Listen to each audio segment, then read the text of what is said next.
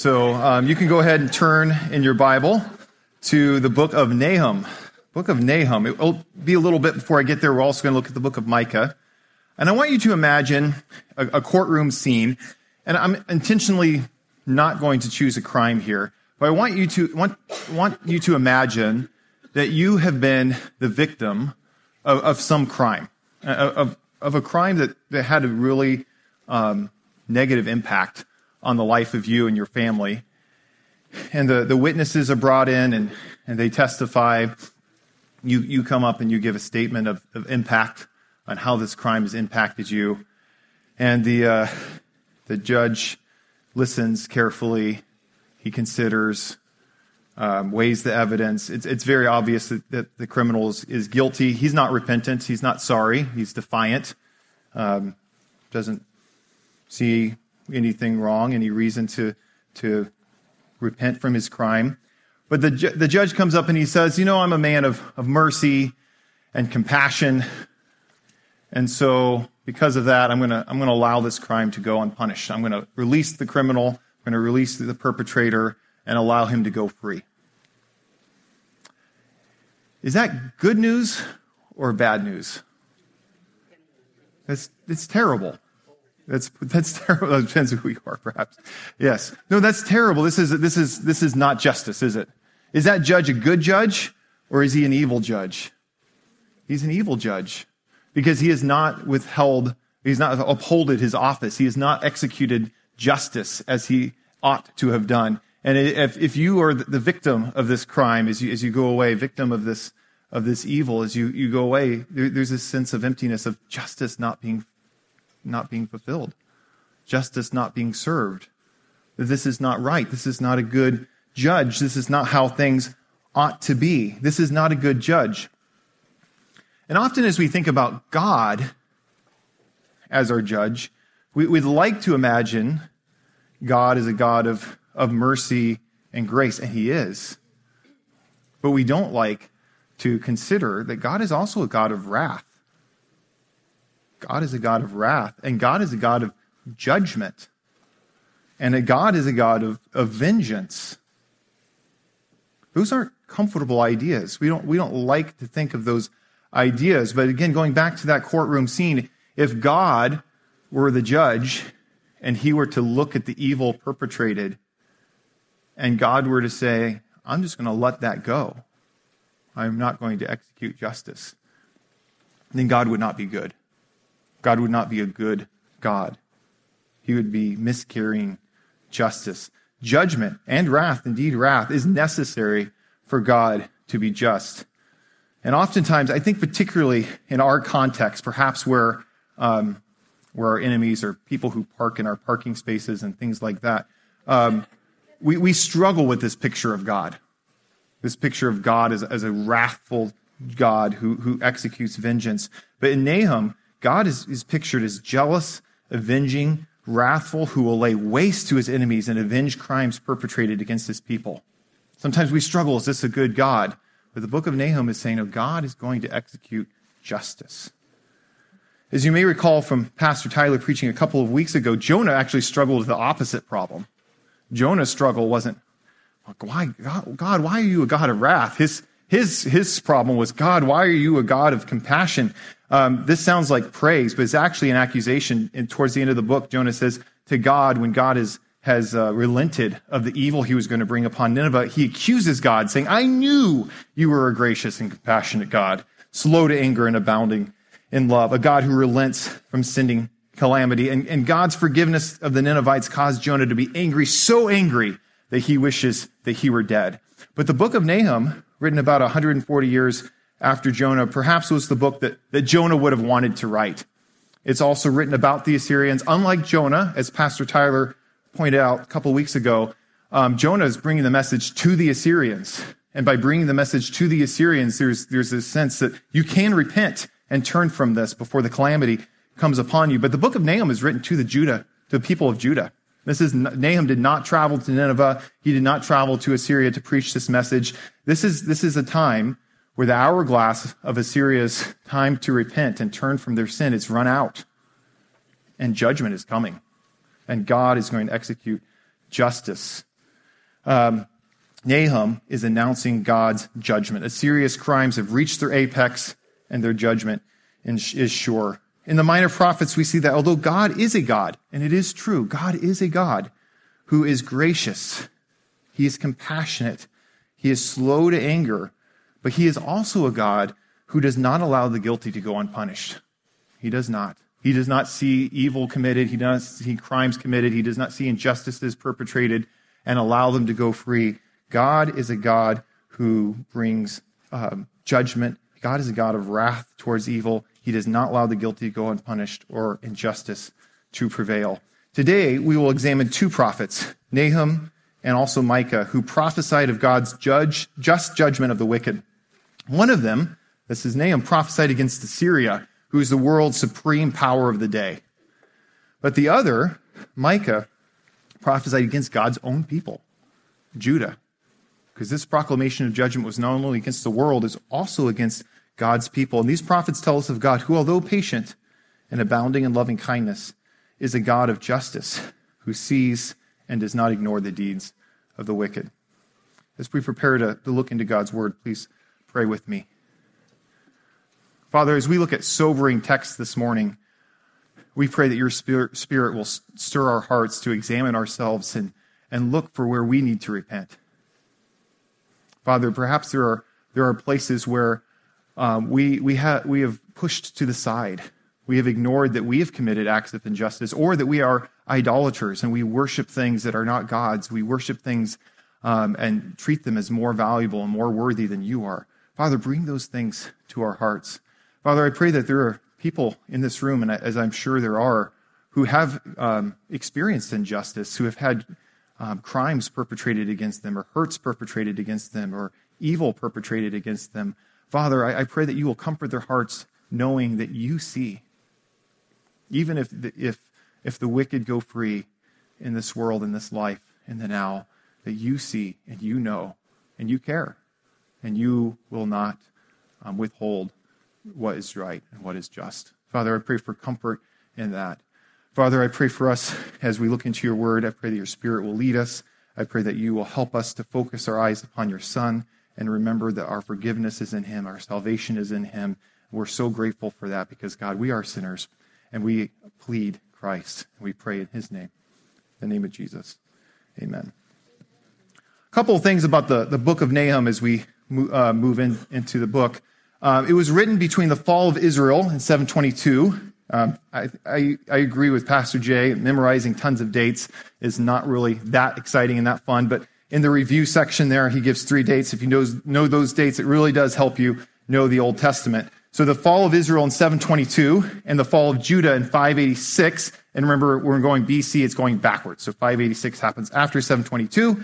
Um, the book of Nahum was probably written sometime between 660 and 630. So kind of in the middle of those two big events. And this is a time when Assyria is the feared and dominant power in what we, what is now the Middle East. The northern kingdom has already been taken away by Assyria and Judah is a vassal state in some sense to, to the Assyrians. They pay heavy tribute. They're under the yoke of the Assyrians. Um, the Assyrians are, are feared. Uh, they're scary people. Um, the, the Assyrians, just to kind of give you a taste of this, they waged war through fear and brutality. I'm going to give you four quotes from different Assyrian kings. So this is in their own words how they waged war. Um, the first one, their men, after, after a campaign, their men, young and old, I took as prisoners. Of some, I cut off the feet and hands. Of others, I cut off the noses, ears, and lips. Of the young men's ears, I made a heap, and of the old men's heads, I built a minaret. This is the king of Assyria bragging about the brutality that he had incurred upon, upon his conquered peoples. Another one, I destroyed them. I tore down their walls and burned their towers with fire. I caught the survivors and impaled them on stakes in front of their towns. Third, I tore out the tongues of those whose slanderous mouths had uttered blasphemies against my God Ashur and those who had plotted against me, and I smashed them alive with the statutes of my gods. And the final one, which is about the treatment of a conquered king, the Assyrian um, conqueror says, I pierced his cheeks with a sharp edged spear. I put a ring in his jaw and placed a dog collar around his neck and made him guard the bar of the east gate of Nineveh. And in kind of summary, he says, I had mercy on him. This is what he calls mercy. Those who were not submissive, I hung on poles around the city. This is, these, this is a, a frightening portrait of a people. This is their own re- reporting of what, they, what they did to conquered peoples. And in this day, there was no one to challenge them. Assyria was alone as a world power on the stage in that part of the world. There was nobody to challenge them. They looked invincible. They looked as if there was nobody who, who could stop them. They were a brutal and bloodthirsty empire. Later in the book of Nahum, they are pictured as a lion that has killed more than enough for its cubs, but continues to kill and amass dead bodies in its cave. The book of Nahum is composed of oracles against Nineveh, Assyria, and Assyria's king. And though at the height of their power, they seemed invincible, Nahum is declaring that in the face of God's judgment, they are powerless. Although they seem invincible, in the face of God's judgment, they are powerless. I'm going to read large portions of the book of Nahum. I won't read the whole book. We'll also read portions of, of um, Micah. You can follow along with me. Nahum chapter 1, verse 11 verses. A prophecy concerning Nineveh, the book of the vision of Nahum the Elkoshite. The Lord is a jealous and avenging God. The Lord takes vengeance and is filled with wrath. The Lord takes vengeance on his foes and vents his wrath against his enemies. The Lord is slow to anger, but great in power. The Lord will not leave the guilty unpunished. His way is in the whirlwind and the storm, and clouds are the dust of his feet. He rebukes the sea and it dries up. He makes all the rivers run dry. Bashan and Carmel wither and the blossoms of Lebanon fade. The mountains quake before him and the hills melt away. The earth trembles at his presence, the world and all those who live in it. Who can withstand his indignation? Who can endure his fierce anger? His wrath is poured out like fire. The rocks are shattered before him. And this, this next verse isn't going to sound like it fits, but in the, in the logic of Nahum, it really does. The Lord is good, a refuge in times of trouble. He cares for those who trust in him. But with an overwhelming flood, he will make an end of Nineveh. He will pursue his foes into the realm of darkness. Whatever they plot against the Lord, he will bring to an end. Trouble will not come a second time. They will be entangled among thorns and drunk from their wine. They will be consumed like dry stubble. From you, Nineveh, has come forth one who plots evil against the Lord and devises wicked plans. But the implication is they will come to naught. You're fighting against God and you will lose. So Nahum reveals this side of God, which we often were uncomfortable with this. It's a gel, he is a jealous and avenging God with wrath, vengeance being poured out on his enemies. Nahum is really preaching a message of comfort. This may not sound like comfort, but for Judah, this is comfort that he is refuge to those who trust in him. But for Nineveh, for his enemies, for the wicked, he's an overwhelming flood. And you can picture like a, a, wave of, of water coming. There's nothing you can do to stop it. It's coming and it's, it's overwhelming you. You're, you're powerless in its wake. Although God is a God slow to anger, full of mercy, full of loving kindness, which we saw in the book of Jonah, where he has mercy on these people, even mercy on the animals, as, as, as God brings out, he will by no means leave the guilty unpunished.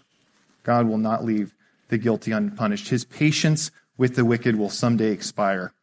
Unlike Jonah, who brings a message of repentance directly to Assyria, Nahum is an announcement of judgment. The end of God's patience with Assyria is as if the hourglass has run out. God's judgment is coming and sure. Continuing on in the book of Nahum, verses 12 through 15. This is what the Lord says again about Assyria. Although they have allies and are numerous, they will be destroyed and pass away. Although I have afflicted you, Judah, I will afflict you no more. Now I will break their yoke from your neck and tear your shackles away. The Lord has given a command concerning you, Nineveh. You will have no descendants to bear your name. I will destroy the images and idols that are in the temples, temple of your gods. I will prepare your grave because you are vile. Look there on the mountains. the feet of one who brings good news. This proclamation of, of Nineveh's destruction and of, of judgment coming. Nahum is saying this is good news, the one who proclaims peace. Celebrate your festivals, Judah. Fulfill your vows. No more will the wicked invade you. They will be completely destroyed. I don't know about you, but when I think of the word good news, especially in the, the biblical con- context, my mind immediately goes to, to the gospel that, that Jesus died for our sins and he rose from the dead and that we have peace and reconciliation with God through him. But here, this good news, it's Hebrew, it's not the same word as in the, as in the New Testament, but it's the same idea. It's, it's just a gospel. This is a good news, but it's a good news of judgment. It's God through Nahum telling his people, good news. I am bringing judgment and justice upon the wicked. God hears the cries of the suffering. God hears the cries of the, of the oppressed and will not turn a blind eye to the suffering of his people or to the injustice that is committed against them. We see this throughout scripture in Exodus and elsewhere that God hears the cries of his people. He is not ignorant. He is not an aloof God who's just out there every, just paying attention every once in a while. He knows, he is aware, he is cognizant of what is happening. He has heard the cries of his people. He's bringing destruction to the oppressors. When the wicked escape the justice that they deserve, that is not good news. That is a travesty. But when justice is executed, it is cause for rejoicing because goodness has prevailed. I won't read most of chapter 2, but as the, the book of Nahum continues, he describes an attacker who is coming, which will be Babylon, um, coming to loot and plunder Assyria, and what she has done to so many others will be done to her. I'm going to continue on in chapter 2, verse 11. Where now is the lion's den? Throughout Old Testament prophecy, Assyria is frequently pictured as a lion, this terrifying beast, it's the most powerful of all animals. Where is the, the lion's den? The place where they fed their young, where the lion and lioness went, and the cubs with nothing to fear. So Assyria's picture of this lion with his den and its cubs, nothing to be afraid of. They're the king of the king of the beasts. And the lion has killed enough for his cubs and strangled the prey for his mate. He's filling his lairs with the, with the kill and his dens with the prey. He's just pictured as a killer. That full, his, his caves, his lairs are filled with the bodies of his victims. Um, and he's, he's pictured in peace and prosperity. Um, they feel like they have nothing to fear. But Nahum continues, I am against you. They, they feel like they dwell in peace and security, but God says, I am against you, says the Lord Almighty. I will burn up your chariots in smoke. The sword will devour your young lions. I will leave you no prey on the earth. The voices of your messengers will no longer be heard. If you remember in uh, Isaiah chapter 36. Isaiah chapter 36 is a story of Hezekiah and the Assyrians coming. And they, this would be a frightful scene. They surround the city of Jerusalem and the messenger comes out and he begins to mock Hezekiah. And he tells him how he has conquered all these other peoples and their gods did nothing. Your God will do nothing either. He, he speaks to the people, Hezekiah, very weakly is, is begging them to speak in Aramaic, not in Hebrew, because he doesn't want the, the people to hear what the messenger is saying and bring fear. And he, he doesn't, of course, he doesn't listen to that. But he tells the people of the city that I will force you to, to drink your own urine and eat your own excrement. And he's, he's his announcement of fear. And this is what the Assyrians did. It, it, actually, it's terrible, but from a strategic standpoint, it worked pretty well because people were so terrified of the Assyrians that they often would surrender without fighting because of they were afraid of what the Syrians would do. And this is, this is the idea that the voice of your messengers that would go from city to city announcing the coming of the, the army, they will be heard no more. They will be silenced. These voices will be put out. Um, lost my spot for a second. Okay, there we are.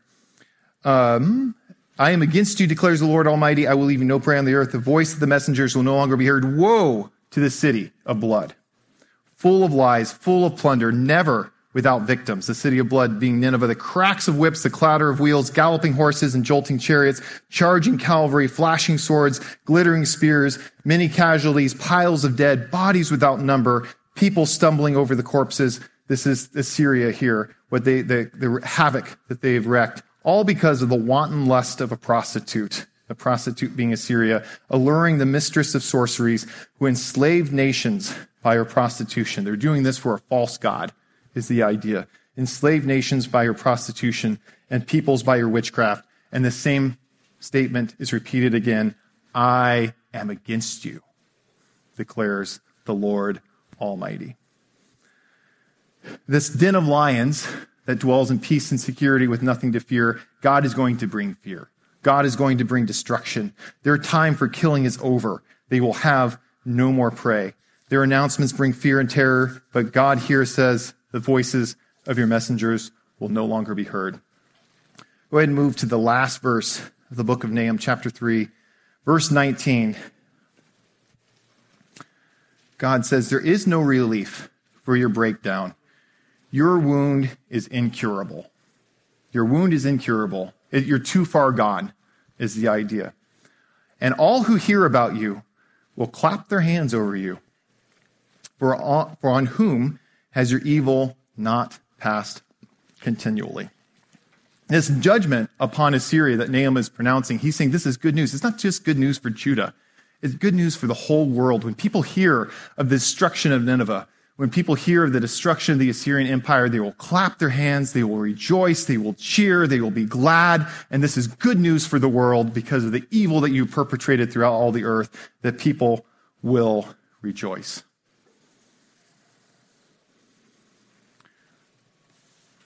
And we might be tempted to think that it's good that God judges other people, but surely but surely God does not judge us, because after all, we are his people and we bear his name.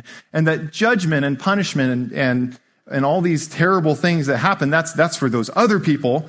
But the, the book of Micah, one of the, the primary themes of the book of Micah is that judgment is also on God's people. judgment is also on God's people. Micah is, is is really kind of a parallel book to Isaiah, and, and he brings out two primary sins the sins of idolatry, of worshiping other gods, and of injustice. And we're going to see that although there are other nations who come and oppress Israel and Judah, that Israel and Judah are committing injustice and oppressing themselves. They're oppressing their own people. They don't need foreign enemies to come and, and oppress them and persecute them because they're doing it to themselves. And this also is incurring the wrath of God. I'm going to read Micah chapter 1, the first seven verses here. The word of the Lord, which came to Micah and Moresheth in the day of, of Moresheth in the days of Jotham, Ahaz, and Hezekiah, kings of Judah, which he saw concerning Samaria. Samaria is the capital of the northern kingdom, and Jerusalem, the capital of the southern kingdom. Hear, O peoples, all of you. Listen, O earth, and all it contains, and let the Lord God be a witness against you, the Lord from his holy temple. For behold, the Lord is coming forth from his place. He will come down and tread on the high places of the earth. The mountains will melt under him, and the valleys will be split. If you remember, that's very similar to the language used in Nahum when God is coming to judge the Assyrians. But here, God is going to come to judge Judah and Israel in the same sort of language is being used. The mountains will melt under him. The valleys will be split like wax before the fire, like water poured down from a steep place. All this is for the rebellion of Jacob and for the sins of the house of Israel. What is the rebellion of Jacob? Is it not Samaria? It's the very heart of the northern kingdom. It's Samaria is the rebellion of, of Jacob. What is the high place? High place is where you would go and worship false gods. What is the high place of Judah? Is it not Jerusalem? So again, the, the, the place where the God's temple is, the, the, center of worship for God is now being likened to a high place, a place of false worship of, uh, and idolatry. For I will make Samaria a heap of ruins in the open country, planting places for a vineyard. I will pour her stones down into the valley and will lay bare her foundations. All of her idols will be smashed. All of her earnings will be burned with fire and all of her images I will make desolate. For she collected them from a harlot's earnings and to the earnings of a harlot they will return. So although Nahum pronounces judgment on those other people, the Assyrians, the evil people, the people that we're afraid of, the people that we want to see judged, Remember that, that Jonah wanted to prevent being, being uh, forgiven. There's also judgment on, on God's own people. Micah deals with God's judgment of his own people. Although we may like the idea of God's judgment of the wicked other people, one of, one of the themes of the minor prophets is that judgment begins with the house of God. Judgment begins with the house of God. Moving on in Micah, I'm going to go to, again, I'll skip around a little bit. I don't have time to read all seven chapters. You're probably thankful for that. But Micah chapter 2, verses 8 through 11, why is God judging them? Uh, Micah 2, 8 through 11. Lately, my people have risen up like an enemy. You strip off the rich robe from those who pass without a care. Like men returning from battle, you drive the women of my people from their pleasant homes. You take away my blessing from their children forever. Get up, go away, for this is not your resting place, because it is defiled, it is ruined beyond all remedy. If a liar deceiver comes and says, I will prophesy for you plenty of wine and beer, that would be just the prophet for this people. They, they just, they just want um, wine and beer. They don't want to hear the truth. They don't want to hear um, God's judgment, but judgment is coming. Micah condemns God's people because they have acted like an enemy. They are taking the robes of those who pass by. They are driving women from their homes. They're committing injustice. Um, Syria con- was condemned for crimes against God's people, but in Micah, they don't need enemies to commit crimes against them. They're doing it to themselves. In Micah, the people Ju- of Judah and the leaders of Judah are charged with crimes against their own people. Moving on to chapter three, Micah is specifically addressing the leaders who are in charge of protecting and executing justice, but instead they're oppressing and committing injustice. Chapter 3, verses 1 through 4. Then I said, Listen, you leaders of Jacob, you rulers of Israel, should you not embrace justice? You who hate good and love evil, who tear the skin from my people and the flesh from their bones, who eat my people's flesh, strip off their skin, and break their bones in pieces, and chop them up like meat for the pan, like flesh for the pot. I, I think this is metaphorical, but the, the idea, I hope it's metaphorical. The, the idea is that they're the leaders of Judah. They're the people who are charged with protecting the people. They're the people in charge with justice. And they're, they're crushing them. They're the ones who are oppressing the people, the people that you would go to to say, I, I, have had crimes committed against me. I've had injustice committed against me. Those who are in charge of, of executing justice are the ones executing injustice themselves. There's nowhere to go to for those who are being oppressed. And God is calling them to account. Moving on, chapter 3, verses 9 through 12. So hear this, you leaders of Jacob, you rulers of Israel who despise justice and distort all that is right, who build Zion with bloodshed and Jerusalem with wickedness. Her leaders judge for a bribe, her priests teach for a price, and her people tell fortunes for money. Yet they look for the Lord's support and say, Is not the Lord among us? No, disaster will come upon us. Therefore, because of you, Zion will be plowed like a field, Jerusalem will become a heap of rubble, and the temple hill a mound overgrown with thickets. Why would God send disaster on his own people? This is something that many, many people in the Old Testament struggled with. Why would God send disaster on his own people, the people who bear his name? It's one of the appeals of Moses. We bear your name. Have mercy on us. Although God's faithfulness to his covenants is irreversible, and this is a theme we see throughout Scripture, when God makes promises, when God makes covenants, he keeps those covenants. He keeps those covenants regardless of whether his people keep the covenants. God is a God who is faithful to his promises. He is good. He is long suffering. He is faithful. However, God's holiness, God's holiness and God's justice demand that he not allow his name to be associated with injustice. It demands that God not allow his name to be associated with idolatry. There is a major difference. I, I do think it's important to point this out. There is a major difference, though, between the judgment on Assyria and the judgment on Judah and Israel. Throughout the book of Micah, we see something that we, we don't see in Nahum that God offers hope of reconciliation, that God offers hope of future salvation. There's a promise of a coming Messiah who will deliver his people. And the book ends with a promise of faithfulness and forgiveness. And I'm not going to read all the themes of, of um, of the of Messiah and forgiveness and reconciliation, but I just want to read the last three verses of the book of Micah. Micah chapter 7, 18 through 20 ends on this hope. Who is a God like you, who pardons sin and forgives the transgression of the remnant of his inheritance? You do not stay angry forever, but delight to show mercy. You will again have compassion on us. You will tread our sins underfoot and hurl all our iniquities to the depths of the sea.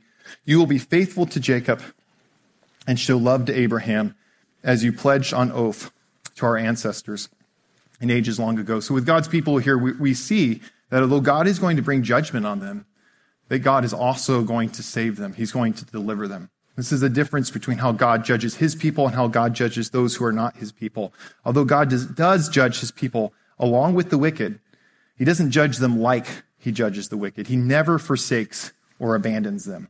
The judgment of God announced by Micah includes promise of a coming king and future salvation of his people.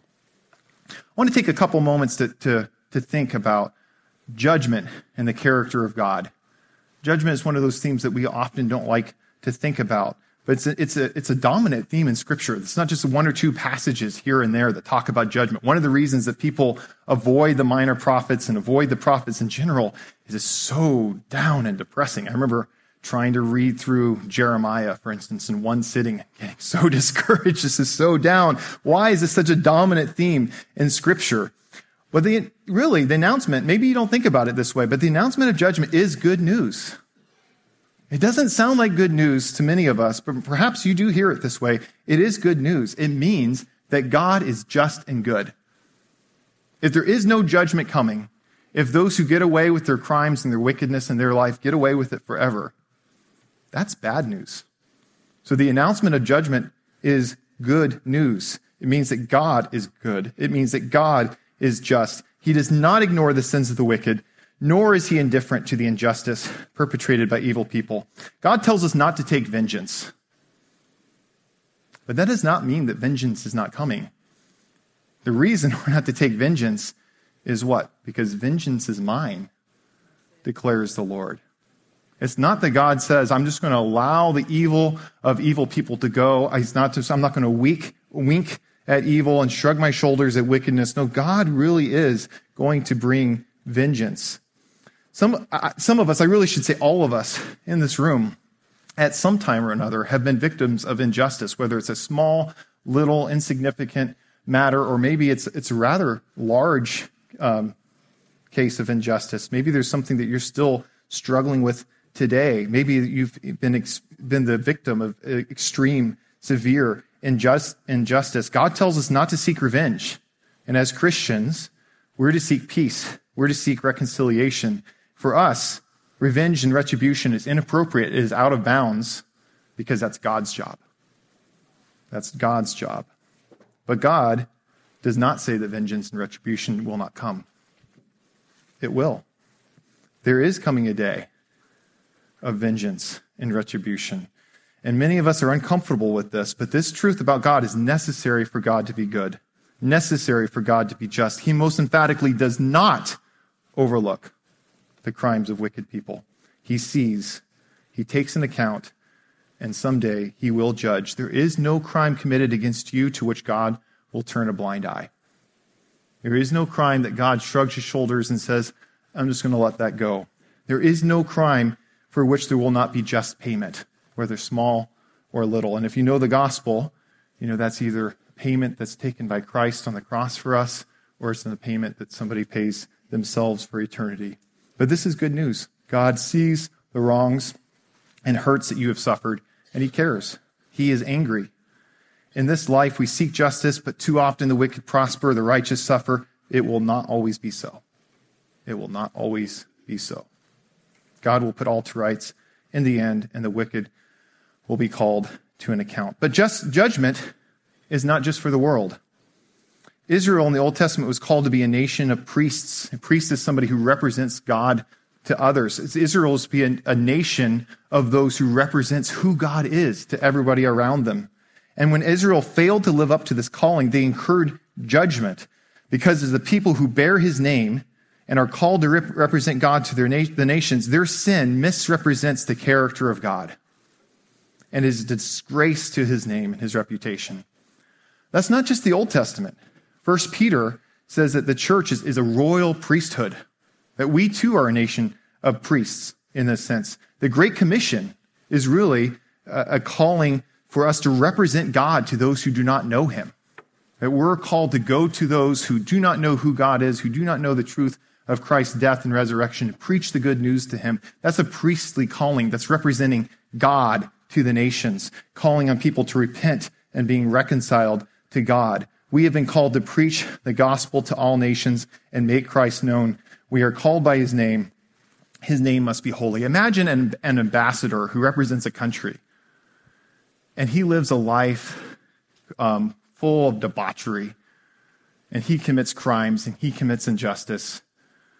The, the, the nation that, that he represents must judge him or the way that he acts and the way that he lives reflects on, on the nation that he represents, doesn't it? And that's really the same idea here that God's people, Israel, here in the Old Testament, they're called to represent God. They're called to be a nation of priests, but they're committing idolatry. They're committing injustice, and they're falsely representing God. They're mischaracterizing God. They're saying things about God that are not true. And because of that, they are called to repent. Although I, I do not believe that as, as believers that we, we, we will experience hell. I do not believe that we can lose our salvation. I do not believe that God um, kicks us out of the kingdom if we're truly his child. But that does not mean that God will not judge. Judgment is not just something that happens at the end of time either. Judgment happens in space and time. In Revelation chapter 2, John records Jesus' message to the church of Ephesus. And I won't read the whole thing, but the first few chapters of, of Revelation is, is these several letters to these seven churches. Um, he tells them things that they're doing well and they're doing poorly. This is written to the first church, the church of Ephesus. Jesus, the one speaking here. Yet I hold this against you. You have forsaken the love you had at first. Consider how far you have fallen. Repent and do the things that you did at first. And if you do not repent, I will come to you and remove your lampstand from its place. That this lampstand is this picture of this church being a light to the nations representing God. And God says, if you do not repent and represent me rightly, I will remove your lampstand. This isn't just eternity. This is in time and space. The, the, the punishments against Micah and Nahum here are not just punishments on the, the last day, although there's still, obviously, there is just, judgment and justice coming on the last day. It's judgment in time and space. The light of the church at Ephesus, their light can be put out. Put out. Nahum is pro- proclaiming to Assyria that you will be conquered. And Micah is proclaiming to Judah that you will be, you will also be punished for misrepresenting me. Moving into the section that entitled Responding to God's Judgment. Although we tend to think of judgment and repentance of being a, matter between individuals and God, I think when we, we consider what's going on in, in both of these books, the call to repentance and judgment here uh, and, and proclamation of judgment here is corporate, meaning this is, this is for groups of people. There were many righteous people in Israel and Judah. Think of the prophet Daniel, who the Babylonians came and they took him away, and he, he, was, he would experience the judgment of God on the people of, of Judah, even though he was righteous. This isn't just calling God, the individuals to account. This is calling groups of people to account. God does call individuals to account, but he also calls nations and families and peoples and churches to account. I'm, I'm not aware, don't hear this the wrong way, I'm not aware of any great abiding deep sin at Sunset Bible Church, but, but if Sunset Bible Church misrepresented God by the way that we conducted ourselves, by the way that we spoke about Him, by the way we represented Him, God could take our lampstand away. He could if the, the, church in the United States misrepresents God, they say things about God that are not true by the way that they live, by the way that they speak, by the way that they carry themselves, then God can bring the church in the United States to judgment. God can bring nations to judgment. So how has God called us to repentance? I think it's important for us to think how has God called me as an individual to repentance, but how has God called your, your family, your church, your nation, your groups, to repentance? How have we rep- misrepresented him? As God's people, I don't think we need to fear damnation, but if we bear his name, we bear the responsibility of representing his character rightly. The, the two great sins in the book of Micah, I, I don't think are irrelevant for us uh, idolatry and injustice. We, we tend to think of idols as, as being something of the past.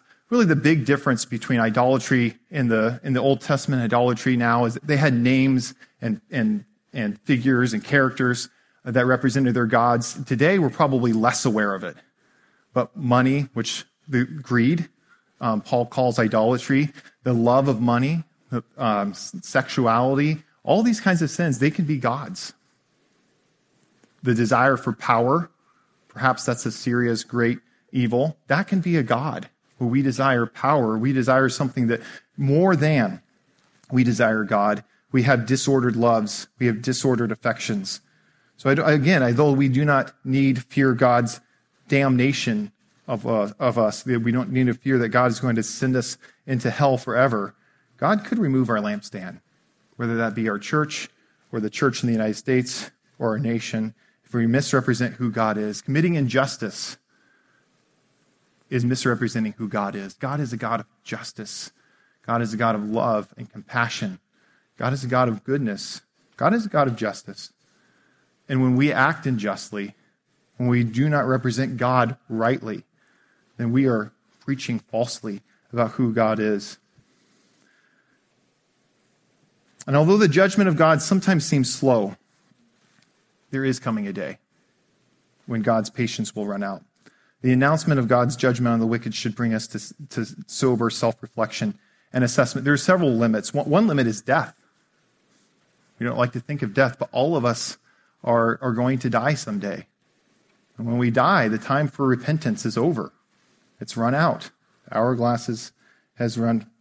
And again, judgment is not just eternal judgment. It's not just the judgment in the last day, that God does act in time and space. I think it's a mistake for us to try to look at events in people's lives, our own lives, or, or national events and, and try to say this is God judging this. And obviously, remember the book of Job that sometimes suffering happens. We don't know the reason why. But all of these judgments we've talked about today are judgments in time and space.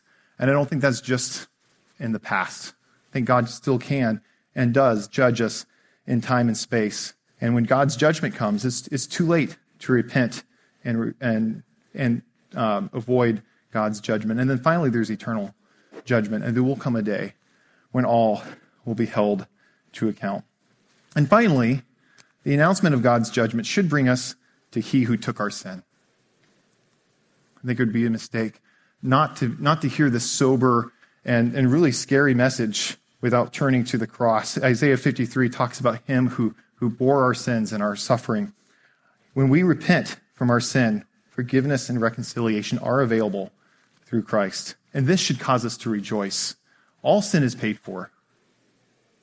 All sin is paid for. Either you pay for it yourself or you can rejoice that Christ paid for your sin. But all sin is paid for. And when we remember that our sin is paid for, that should drive us to worship and rejoicing in the cross and resurrection of Christ our Savior. Please pray with me. Father, this is a, a, sobering message from the books of Nahum and, and Micah. We don't like to think of, of wrath and, and judgment coming from you, but Father, we know that you are just. And we know that you do not forget the, the evils committed by evil people who are not repentant. Father, I pray that your Spirit will help us to examine our own hearts as individuals and as, as groups of people.